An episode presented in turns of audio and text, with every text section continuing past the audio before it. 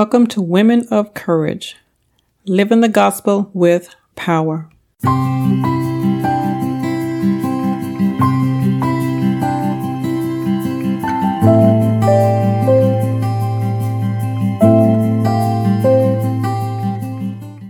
sure many of you have spent time reading Psalms 23.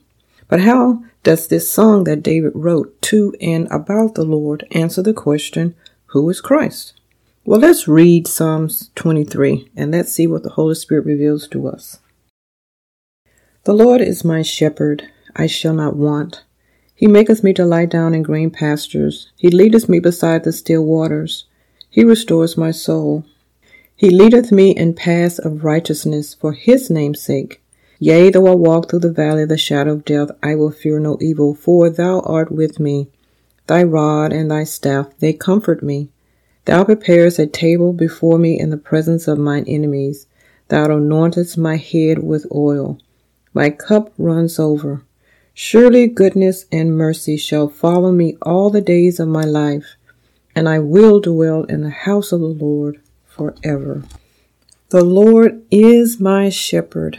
David chooses to use the word Lord, all caps, to reveal to the reader whom he knew Christ to be. Now, this can be a little sticky and tricky because some do not look for Christ in the Old Testament. Now, the translation for the word Lord, when it is all caps, is Yahweh, which means the righteous judge, the self existing one.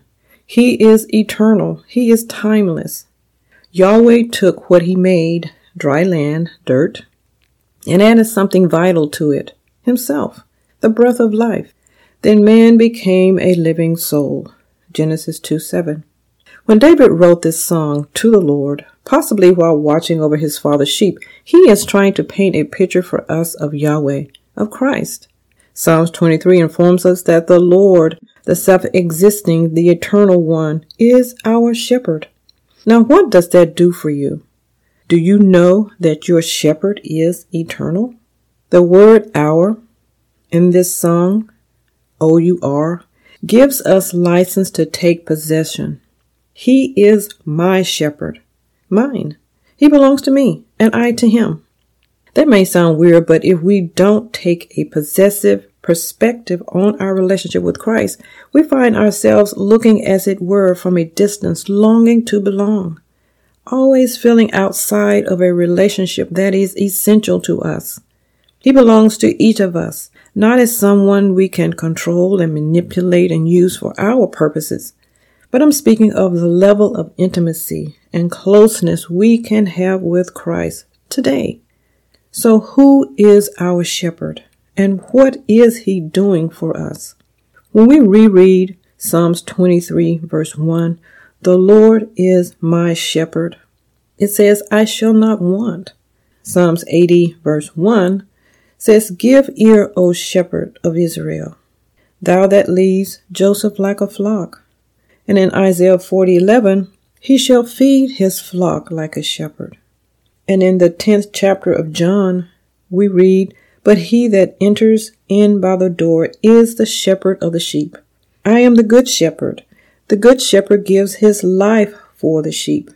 I am the good shepherd, and I know my sheep, now in Hebrews 13:20 we read, Now the God of peace that brought again from the dead our Lord Jesus Christ, that great shepherd of the sheep.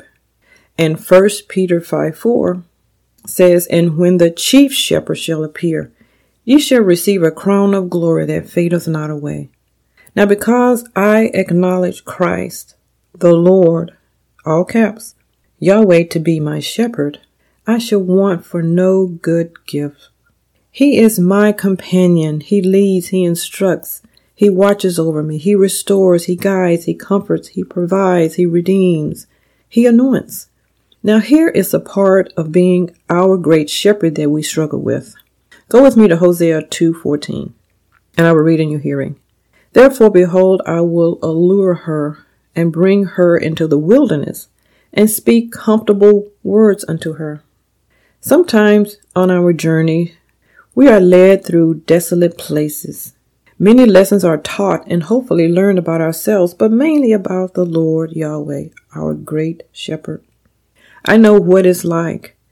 You think you're going mad, but Christ's promise is true, and that is, when He has tried us, when He has tried me, when He has tried you, we shall come forth as gold, tried in the fire. It is Jesus that keeps His hands on the dial that controls the fire that is to burn the dross off of us and out of us. I have had such a week.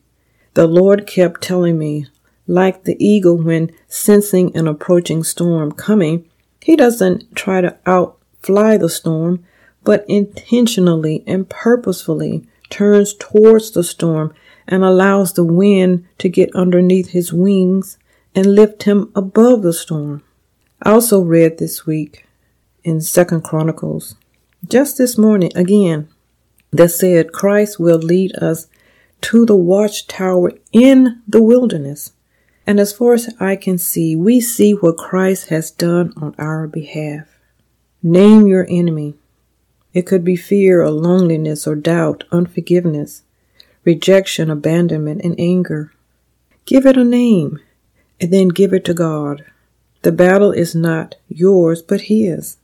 Only be not afraid nor dismayed of that enemy that you have given a name to. And the enemy we see today, we shall see no more. Why? Because we have turned it over to the Lord, Yahweh, the self existing one, the one who is eternal, the one who is our great shepherd, who has promised we shall not want. And we will know that we have given it to him when it no longer has power over us, when it is no longer the filter in which we view our world. Our filter becomes the cross. Our filter becomes Jesus' life. Our filter becomes His love and His greatness and His mercy and His tenderness, in which we view life through. The Lord is our shepherd. We are wanting for nothing, absolutely nothing. Thank you for joining me for another episode of Women of Courage Living the Gospel with Power. You are the most courageous woman I know, and I thank you for allowing me to be a part of your life. Until next time, be blessed.